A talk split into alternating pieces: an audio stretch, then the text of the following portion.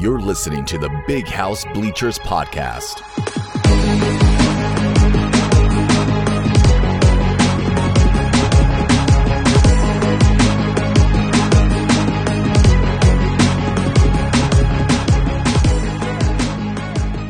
Welcome to the Big House Bleachers podcast. I'm Michael Smeltzer and I'm here with Matt Hartwell. Matt, what's up, man? You having a good weekend? I'm having a great weekend, man. It's uh, been very chill, laid back for me. Uh, most people that know me know I'm like a super workaholic business owner, so I'm like always going, going, going. So uh, this weekend, it's just been nice, man. Me and the wife have just been hanging out, uh, watching some TV, just really abandoning all responsibility. So it's uh, been good. How about you, my friend? Man, I just you know made some pancakes for Mother's Day. Uh, I got my my wife and daughter with me, so we made made a little Mother's Day breakfast, which was cool. Um, I'm the same way, man. I'm always working on something, either Michigan related or my other job related or one of my other crazy harebrained ideas that I'm always going on. And um, it, it was nice to just focus on my family, have a nice little breakfast, and then and then log on to the Big House Bleachers podcast and uh, chop it up about Michigan sports with my buddy. So let's jump right in.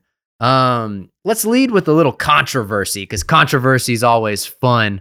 Um, but for anybody that's waiting around, we are going to get to our preseason top 10, but we went ahead and amended that to our preseason top 12 in the spirit of the college football playoff that we'll be seeing in a couple years. So you and I are both going to reveal our way too early predictions of college football top 12. But let's get right into the controversy. Hunter Dickinson, who recently transferred from Michigan to Kansas, pretty much the highest profile basketball transfer that I can remember, uh, maybe ever, definitely from Michigan. Um, he made a comment, and correct me if I'm wrong, I didn't really do a lot of research on this, but he made a comment that, that he made less than six figures at Michigan last season through his NIL uh, call it deals or initiatives. And um, rumor has it that he's going to make multiple millions with Kansas. And so, uh, what you know, what's the deal, right? Like, what it, what is the deal with that discrepancy? I have a theory, but first, I want to hear your take on uh, what's going on there. Yeah, and you know, I've been outspoken from the very beginning, Mike, about like my uh, support for Michigan's approach to uh, to the NIL initiatives right now. I mean, mainly within the football team, I think is is where my support has mainly stemmed from. But to hear that uh, that Michigan's best player on the basketball court, um, I think uh, I, I can't. I didn't listen to the actual podcast, uh, but what from what I understand, uh, he divulged that he made less than six figures. I think between like sixty and eighty thousand dollars last year, which uh, really doesn't. I, I don't know if that's a reflection of the performance overall of the basketball team. You know what I mean? Um, I don't know if it's a reflection of of Hunter's value himself in terms of NIL at the University of Michigan. But either way, you don't want your best player on the basketball team uh, making that kind of money and having the accessibility to go elsewhere and and find what he's finding in other programs. At least it has to be a little bit closer. Uh, like I said, I've been really outspoken about my support for for the way that football approaches it, but I don't know if that's going to reflect the same way with the basketball program if uh, if the basketball program can't maintain the kind of success that the football program is having. It's almost kind of like a catch 22, you know what I mean? If Michigan football was doing poorly on the football field, this approach to NIL that they're currently having probably wouldn't be as effective. Wouldn't you agree? Well, yeah, you know, to to me there's a couple of things going on um, i think you bring up a really good point where it's like the success of the team it's a little tougher to get uh, fans and and people excited about michigan michigan merchandise michigan products name Im- image and likeness deals uh, it's tougher when there's less buzz around the program and when the team looks like they're heading to the nit tournament three quarters of the way through the year it gets a little tougher to make money. So I, that that's a really good point. Um, you know, I, what I think is actually happening happening was Hunter Dickinson was in this weird one to two year time span that some guys were in where he was fully eligible and able to take advantage of NIL. But you have to think back to when Hunter Dickinson committed to Michigan. Uh, NIL was not yet legal, right? And so he's in this weird, uh, this weird place of of this like one or two classes of guys that were like not thinking about NIL, not positioning themselves to make money when they were uh, recruits and freshmen. Then the name, image, and likeness rule became uh, uh, legal, and they're scrambling trying to find ways to make money. The universities are trying to catch up. We know Michigan has quite uh, famously or infamously uh, try, tried to scramble and put the pieces of the NIL situation together. And I think Hunter Dickinson's one of those guys that just got lost in the mix because Michigan is making moves. I mean, just this week, almost simultaneously, the news came out that uh, Michigan hired a strategic advisor, Charles Scrase, who is a UM graduate who spent 15 years at Google uh, to boost NIL efforts. And so Michigan absolutely is not uh, dragging their feet. They might be a little bit behind compared to some of these larger programs, but I have faith in Michigan. Uh, they're the leaders and the best for a reason.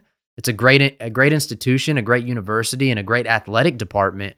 Uh, I just think that Hunter Dickinson maybe got overlooked. I know overlooked is a strong word, but a lot of the attention has been on new guys, bringing guys in. Hunter Dickinson was already on the team. They might have had a couple NIL opportunities where Kansas was like, Kansas was like, let's throw the book at this guy and get him over here. So I think it's just a, a situational thing, man. How do you feel about that? I'd I'd actually be inclined to agree with you, man. You know, it's kind of a uh, it's kind of just a, a shitty purgatory type situation, I think, for Dickinson, where, uh, you know, he's just coming in at the dawn of this thing.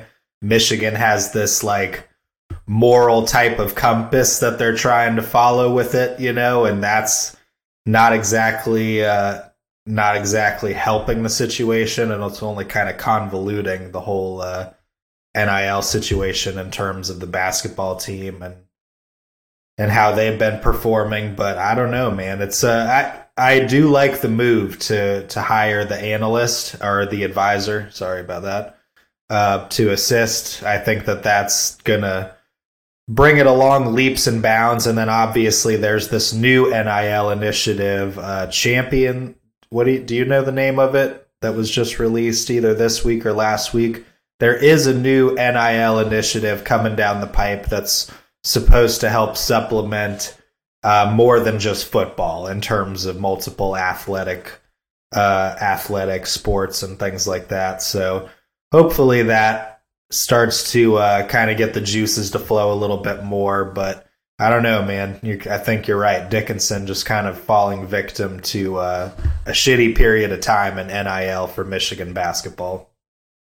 Well, and, and you know, Michigan's approach is that uh, they don't leave it entirely on the players. They give the players opportunities, but Michigan's approach is that these guys have the opportunity to make money after they're uh, already with the program. Where, yeah, Kansas might just hand, out uh, uh bags to players for them to come over, but you look at a guy like Blake Corum, who I believe is this basically the same class as Hunter, right? Probably don't ch- fact check me on this, but I'm assuming he he committed within within 12 months of the same time that Hunter committed. Um, Blake Corum's make, getting paid. Like I guarantee you, Blake Corum's getting paid, and I think a lot of that has to do with Blake Corum, right? Uh, granted, the football program's bigger, um, but this is like the face of the football team versus the face of the basketball team. I think Corum's out there making moves for himself in addition to the opportunities that Michigan is making. Um, and I think Hunter Dickinson was dragging his feet and talking shit on podcasts and not really doing a lot while while Corum's out there building his brand.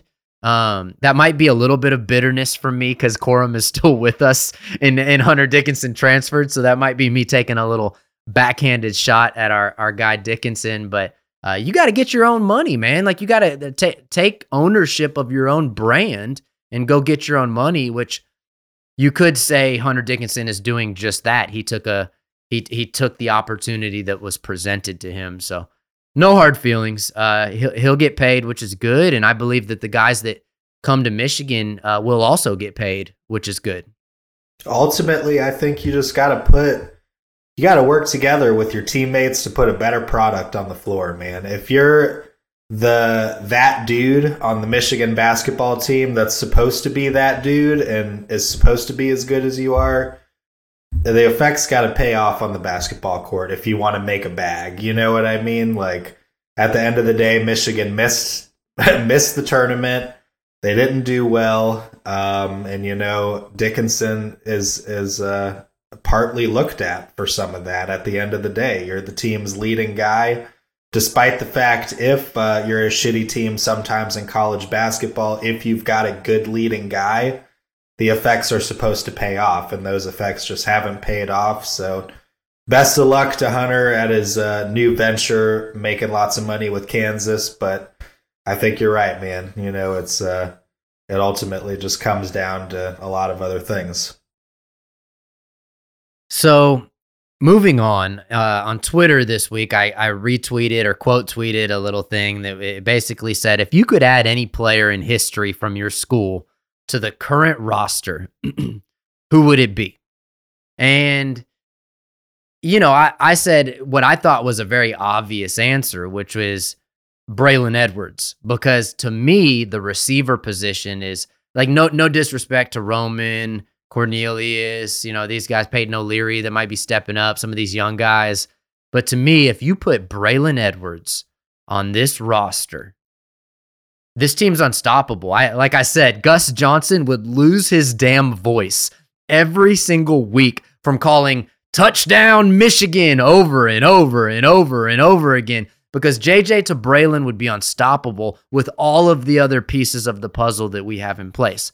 Now, I got uh, this backlash from the Michigan fan base, which was like, you know, how can you not say Charles Woodson? Obviously, we, you know, Will Johnson across from Charles Woodson. It's like, well, yeah, guys, you're not, I mean, obviously, like as Michigan fans, Charles Woodson is the answer to every question. If you ask me, like, what is the meaning of life? I'm going to tell you Charles Woodson, right? and I mean that from the deepest part of my soul. So don't come at me like I don't know the value of Charles Woodson. Get out of here. What I was doing was not taking the easy way out. I was being a little bit more creative and saying adding a guy's a guy like Braylon Edwards would be a legit addition to this team. Uh, would Charles Woodson perhaps be better? Yeah, maybe, but you know, like, come on, we all know Charles Woodson is that dude. So Matt, I kind of just ranted uh, my way through this segment, but um, let me just ask you because I know you're on the fence. I've seen you go both ways. Would it be Braylon? Would it be Woodson? Would it be maybe somebody else? Like if you could add any guy to this Michigan roster, who would it be and why?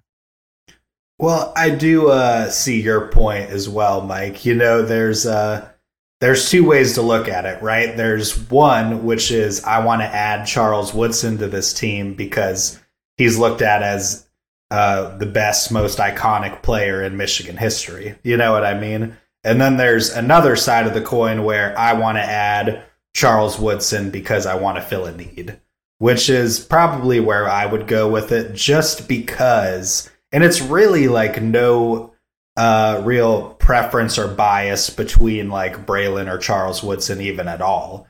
It's really just that I worry, aside from this whole exercise in general, Michigan's I worry about Michigan's ability to uh, to fill that that second starting cornerback role, uh, just because you know it can be it can be devastating to have this good of a team going into the season and not be able to fill such an important role where you can get exploited. You know what I mean? It doesn't matter how good of a team that you have if you can't get good coverage on on teams that have two two or three elite receivers, then uh, you're going to be in trouble. So really, like I think that uh, that Braylon, uh, Desmond, you know, plenty of great offensive playmakers could uh, really add like a level of of eliteness to this offense that we've never even seen before. I mean, that could you even imagine? That would just be ridiculous any person's uh, hands that that ball ended up in on offense, I mean, it's a touchdown any every single play. So uh, I mean, it's difficult to say no Braylon, but I mean, I just need to fill the need with uh, with Woodson. So before we move on from the the land of make believe that we're in right now, um, let's say Desmond Howard, Charles Woodson, and Braylon Edwards are off the table, and you have to add one guy from Michigan's history to this team. Who is it? It's just going to be Hassan Haskins, just because I I just love him. Donovan Edwards, Blake Corum, and Hassan Haskins all I on the same bring team. back I love peak it. Hassan Haskins, yeah, and just give it to Hassan Corum and uh, and Edwards just three times in a row, like all of them in their prime. I mean, mm-hmm. who's stopping that? You know what I mean? which one of them is not gaining 10 yards on every single run? So if I'm just going straight fanboy with it, I'm going with a triumvirate of uh, Hassan Haskins, Donovan Edwards, Blake Corum. It'd be fucking ridiculous.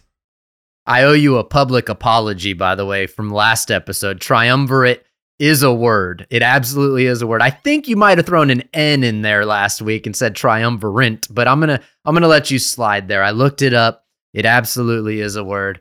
Uh, if I'm throwing anybody on this team and Woodson, Howard, and Braylon are off the table, I'm gonna get my guy Shoelace in there, and I but I'm not gonna play him at quarterback, obviously, because JJ is gonna be the quarterback. I would play him at this like uh Deebo Samuel position that we were promised AJ Henning would would be in, you know, this receiver running back kind of you know, it's whatever, scat back, put him all over the field.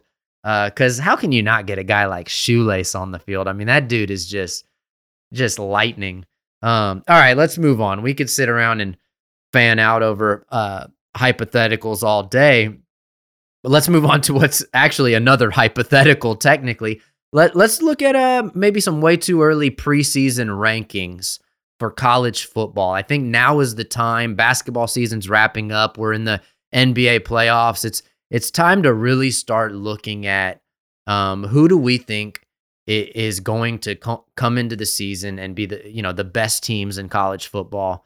Uh, I I went ahead and ranked mine as uh, rankings, not not who do I believe is going to be in this position at the end of the year, but more more along the lines of this is what I believe the preseason rankings should be. Um, and so there's a slight distinction there, right? Like I might think that a team is going to win their conference and sneak into the playoffs, but I might not consider that team the highest ranked team in their conference currently. So it's like it's a little different. Um, let me go ahead and pass the mic to you first. Let let me hear your top five, and let's let's see how how it differs from my top five, and then we'll go ahead and break down the entire twelve. Should we do uh, just top five, or should we go reverse order, counting down? I love the way you think. Let's do reverse order and just pass it back and forth. Why not? I think that's the best way to do it. I'm down. And uh and really we could just do our first 7 so that way it leads us with counting down our top five. So go go twelve to six all at once, and then we'll we'll pass we'll pass it back and forth on the top five. That sounds good. So with uh, my number twelve, this is my curveball that we were kind of talking a little bit about before the show started. Um, I'm gonna go with a Big Ten team just because I really honestly wasn't happy after I finished this exercise, like with my notes, how many Big Ten teams I had in the top 12. So I'm going Big Ten here, and uh, I'm gonna show love to our guys that really didn't show much love on their way out the door. And I'm going to put Iowa in at number 12. I think they're going to surprise some people this year. I like the addition of Cade. I like the addition of All. Uh, feelings aside, you know what I mean? I hold a little bit of eh towards the way that they kind of handled things um, on their way out. But, you know, I think that that Iowa team is going to make some noise this year. Um, I think that uh, that Brian Ferentz, you know, I know he's been outspoken, like we're not changing anything, but I think there's a little bit of smoke to that. You know, they can't have the season that they had last year and not make any adjustments. They can't bring in guys like Cade and All and not make no adjustments. So I think uh, that Iowa is going to change some things up and they're going to be a little bit dangerous. So I've got them at number 12. Um, number 11. Ah, you know, it, it hurts me to say this one, but I've got uh, Bazooka Joe, Joe Milton, over there in Tennessee uh, at number 11. I know that they lose a lot from last year, uh, and they they don't return like anything spectacular defensively. But uh, I like the way that that Joe Milton has improved a little bit. It'll be curious. I'll be curious to see what he does with like some real relevant playing time, like in some extra challenging situations. I'll be interested to see how that goes. But I've got Tennessee at number eleven. Number 10, I'm going uh, Michael Penix Jr., Washington. I think that uh, that they returned a pretty good team last year, a lot of solid components. So I've got them at number 10. Number 9, I'm going to go uh, my Florida family will kill me on this one, but I'm going with Florida State at number 9. I think Jordan Travis is an absolute stud. I know that they're kind of like um, the attractive pick for uh, for teams that can kind of sneak in there and and make some possible contending uh, noises for the college football playoffs. So I've got Florida State in there at number nine. Uh, eight, I'm going Texas. Right, I think that uh, that they've got. Uh, I've seen them projected anywhere between like top 17, top 18 to top 10. You know what I mean? So I think that there's a few different ways that you can go with how you're projecting them. They've got a few question marks, but I do think that uh, Quinn Ewers puts a little bit of a strang- stranglehold on uh, on that on that position his, this year, and uh, and that they're going to make some noise. So Texas at eight, number seven. I'm going Caleb Williams, USC. Uh, I think that Lincoln Riley's made some good additions in the transfer portal. I don't know if they're in a position to where they can take that conference. We'll see. But uh, I like USC at number seven. And then at number six, I'm going with the Crimson Tide, Alabama. They're another team that's got a lot of question marks this year. It'll be interesting to see if uh, they've got a great quarterback competition going. So I think that there'll be a stud that develops at that position for them. So we'll see how uh, how it goes for Alabama, but that's kind of where I see uh, number six through through twelve. So I'm using some deductive reasoning here. Um, it sounds like you might have three Big Ten teams in the top five. Is that right? Did I did I hear that correctly. Uh, anyway, so and I like that. I like that. And the other thing that I like is um Bama outside of the top five. And I didn't hear you say Clemson, did you? You, you didn't throw Clemson in there, did you? So I, I like snubbed that. Clemson. I think you can uh, deduce that. I've snubbed Clemson from my uh, top twelve. Well, I love that. So let me. I'm gonna. I'll march down twelve through five or through six. Um, let me lead by saying I have Iowa at 14. Um, and, and so I'm I'm right there with you. I think Iowa is is a team to watch out for. Um, and let me just go ahead and say publicly, I, I reserve the right to change all of these opinions. It's very early. I, I have not had time to study these teams' rosters, uh, you know, drastically or anything, but I, I've got a pretty good feel. So number 12 is one of my curveballs. Um, I, I had to throw a Big 12 team in my top 12. I evaluated Texas. I look, took a look at TCU and Kansas State. Um, and then I came to this team that was just embarrassed last year. First year coach Brent Venables and the Oklahoma Sooners. I actually believe that they have a bounce back season I think Brett Brent Venables is one of the reasons, one of the key reasons Clemson was so good for so many years.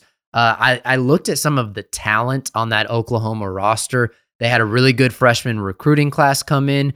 Uh, they had a really good uh, transfer portal class. I think that Oklahoma bounces back and potentially wins wins the the Big 12 in a down year.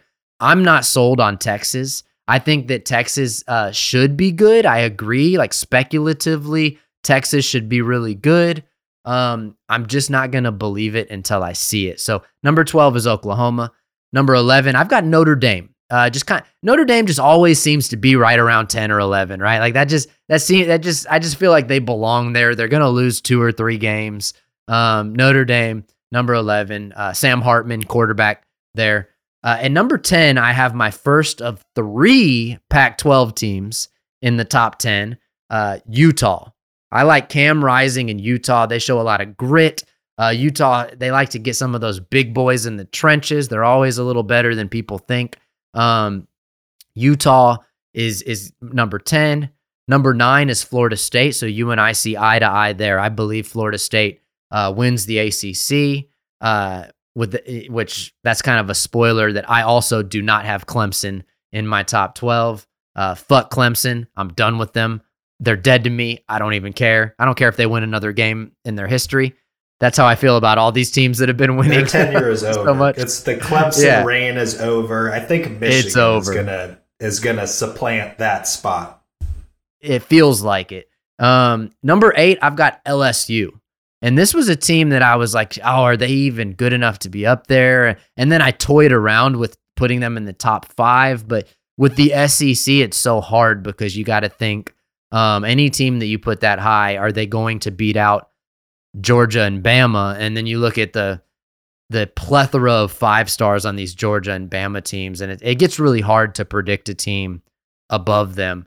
Um, so I've got LSU at number eight.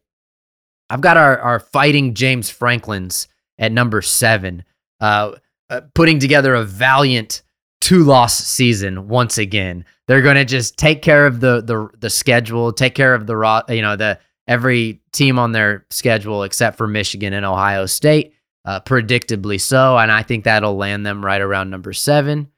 And number six is the team that I almost put at number three but I slid them down to number six at the last minute. This is the team that I'm riding with this year. On their coaching staff, they have a former Michigan quarterback, Nick Sheridan. And of course, I'm talking about the Washington Huskies. So the Washington Huskies, Michael Penix Jr., I saw them play in person at the Alamo Bowl. These guys are good. These guys are good. Um, so, you know, I, I wanted to put them up there at number three behind my top two teams, but then I looked at the the talent on some of these other rosters and realized that would be irresponsible of me. So let me lead right into my number five team. At number five, I've got the Alabama Crimson Tide. Uh, the reason I'm not putting them at one, two, or three is because they lost Bryce Bryce Young. You know, I think we take for granted what uh, a, high quality NFL caliber quarterback brings to your team, and we we think, oh, it's Nick it's Nick Saban, he's just going to retool, but you don't really know. You don't know what the chemistry is going to be like. You don't know what the team's going to be like. So to me, uh, they're right there firmly at number five. Let me pa- let me pass it to you. Who's your number five team? So I love the uh, the number fives that we've selected. I'm sure that like there will be plenty of haters, but uh, let me just say at number five, I have the Ohio State Buckeyes. And I know that uh, that a lot of people will say like, "Oh, you're getting a little carried away," yada yada yada. But I'm not so sure, right? Because Ohio State they lose a lot. You know what I mean? They return a very good uh, receiving corps as they typically do, but you know based off of what I saw in the spring game with uh, with what they've got in in Kyle McCord, I don't really know too much about about any of their other guys, but you know, I really I have to see this team have that same ability to take the top off of off of a defense like Ohio State teams of years past. You know what I mean? I haven't really seen that in the spring game. I don't know. It's obviously the spring game, but uh, I didn't really see that in the spring game. 50% completion percentage from from a guy that's supposed to be contending for their starting quarterback position. They've got questions along the offensive line. I don't know. I'm not sold on him. So as of now, I've got him at number five. I love that, man. And I, you know, that'll lead right into my number four team. And my number four team is Ohio State. And my reasoning there is I, you know, I wanted to put them, I really toyed with putting them as low as six, seven, or eight.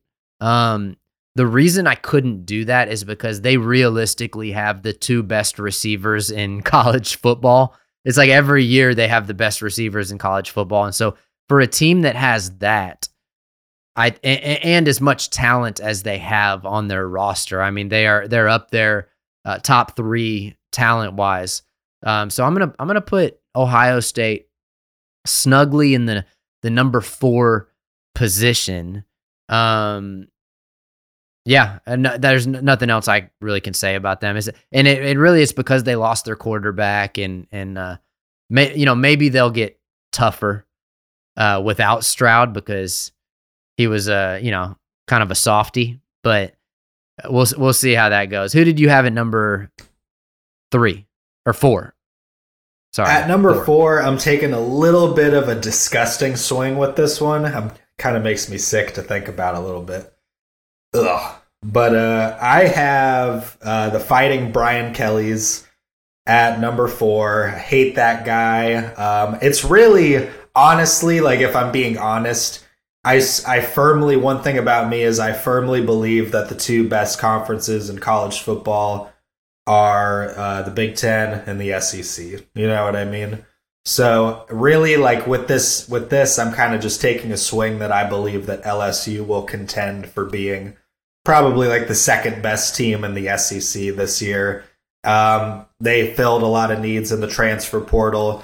Their quarterback is coming back. They uh, they had some sexy wins last year. You know what I mean? So I think that uh, with that momentum, hopefully that that'll be enough to kind of uh, remove Alabama from the throne of competing for like the two best SEC teams a little bit, but I think that we see LSU take a little bit of a step this year and uh, and maybe take that number four spot. In my mind, that's where they're at right now.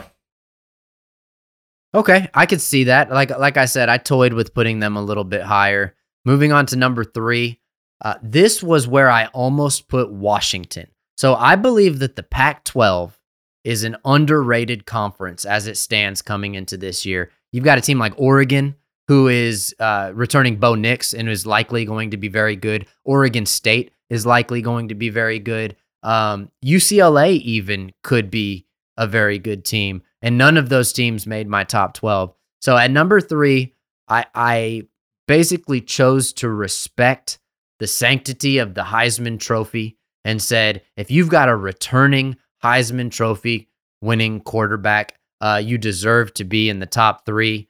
So I went ahead and put um, the Lincoln Rileys, USC Trojans, at number three. Hell yeah, I respect it. You know, I think that uh, that that team will make a lot of noise this year. Um, obviously, they were pretty atrocious defensively, but I know that they brought in a couple solid playmakers. Lincoln Riley did this offseason um, at key positions. I think like cornerback and defensive tackle or something. I could be way off, but he brought in a couple guys that that strung together a good some good stat lines last year. So that's not a bad pick at all. For my where am I at number three?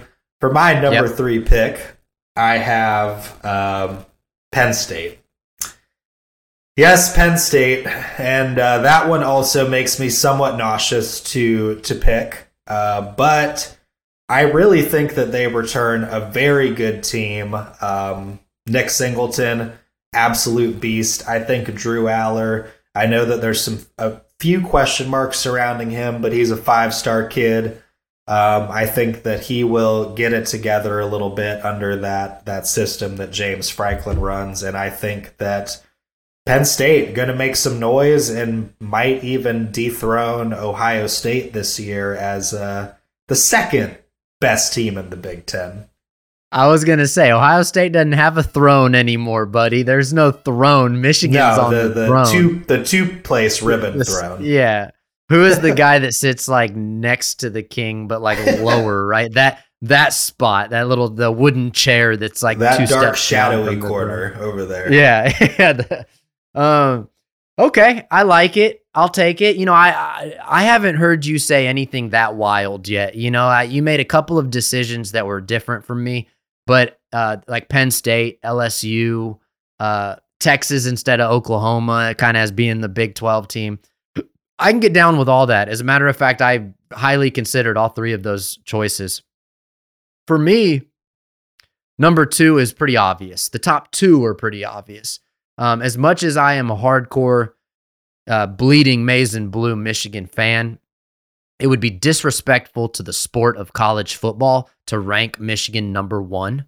Uh, Georgia, back to back champions, returning a ton of talent.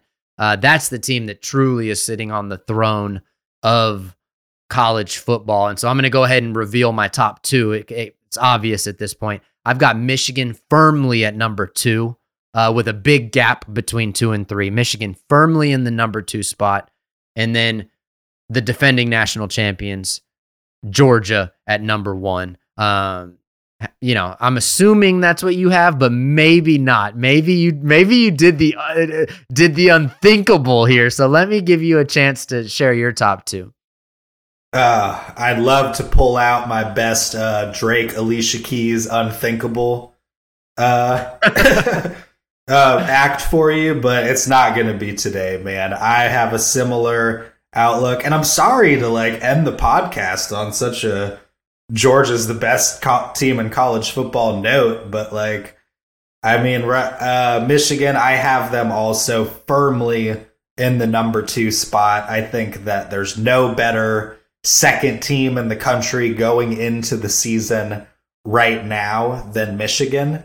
But uh, as you know, I attended the uh, the national championship last year, and I know that they lose a lot, but that that domination that I witnessed of TCU and the way that that football program runs, and uh, just their ability to just just any player on that team's ability to just embarrass whoever they're up against, like. I just don't. I, I there has to be a team that proves that they're better than them, and they have some flaws. You know, they're not perfect.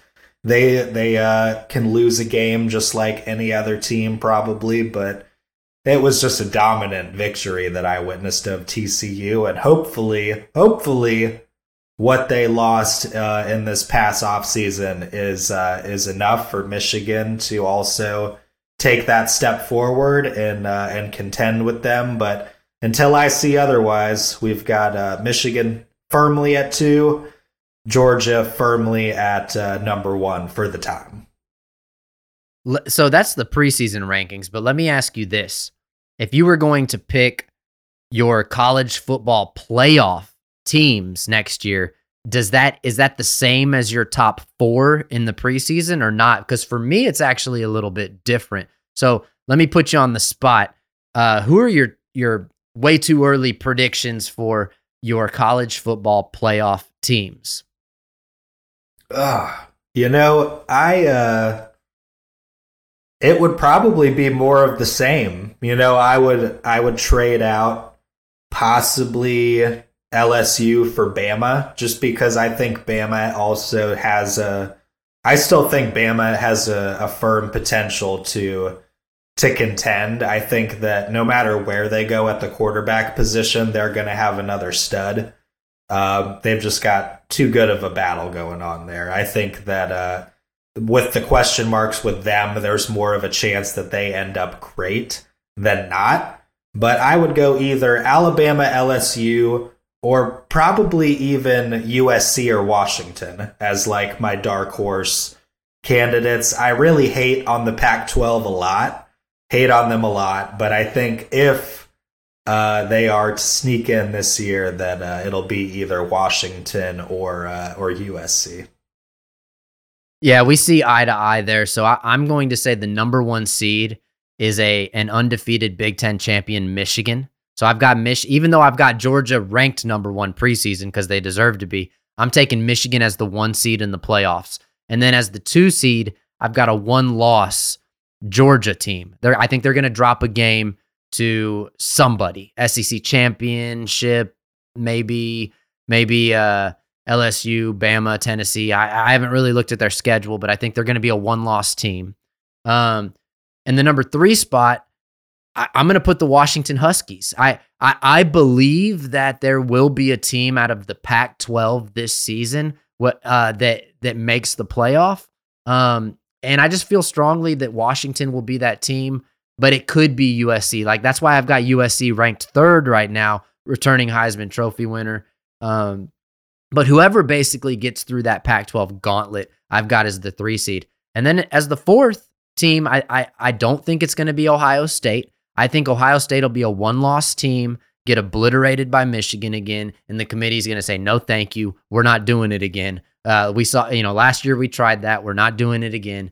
And and what they're going to do is do what they always do: start sniffing around for a, another SEC team. And I think that's going to be LSU. So I've got uh, Michigan, Georgia, Washington, which is my curveball, LSU as my um, as my college football playoff teams. A couple of teams that we didn't mention. Um, you mentioned Tennessee, but Tennessee was not in my top 12. Iowa, uh, we we talked about was snuck into your top 12. Clemson, we both said no. You know, I, I got them in that 15 to 20 range, just kind of pretty good, but not good enough. Uh, Texas, we talked about. Ole Miss, Ole Miss is one of those teams that it's like, eh, could could they put it together? Lane Kiffin, you know, eh, they, they could be an SEC team that sneaks up into that top 10. I'll tell you who I had that you mentioned was uh, Utah. I think Utah, obviously, back to back Pac 12 champs. Um, I think Utah, possibly. Um, the problem I have with the Pac 12, man, is like they're just like built to cannibalize each other. You know what I mean? Yeah. High scoring offenses, shit defense on most of their part. So most teams at by the end of the season, like even the best team has lost a couple games. So it, for them, like even if there's a good team that's like deserving of a playoff spot, they're always going to get shafted in this playoff environment just because.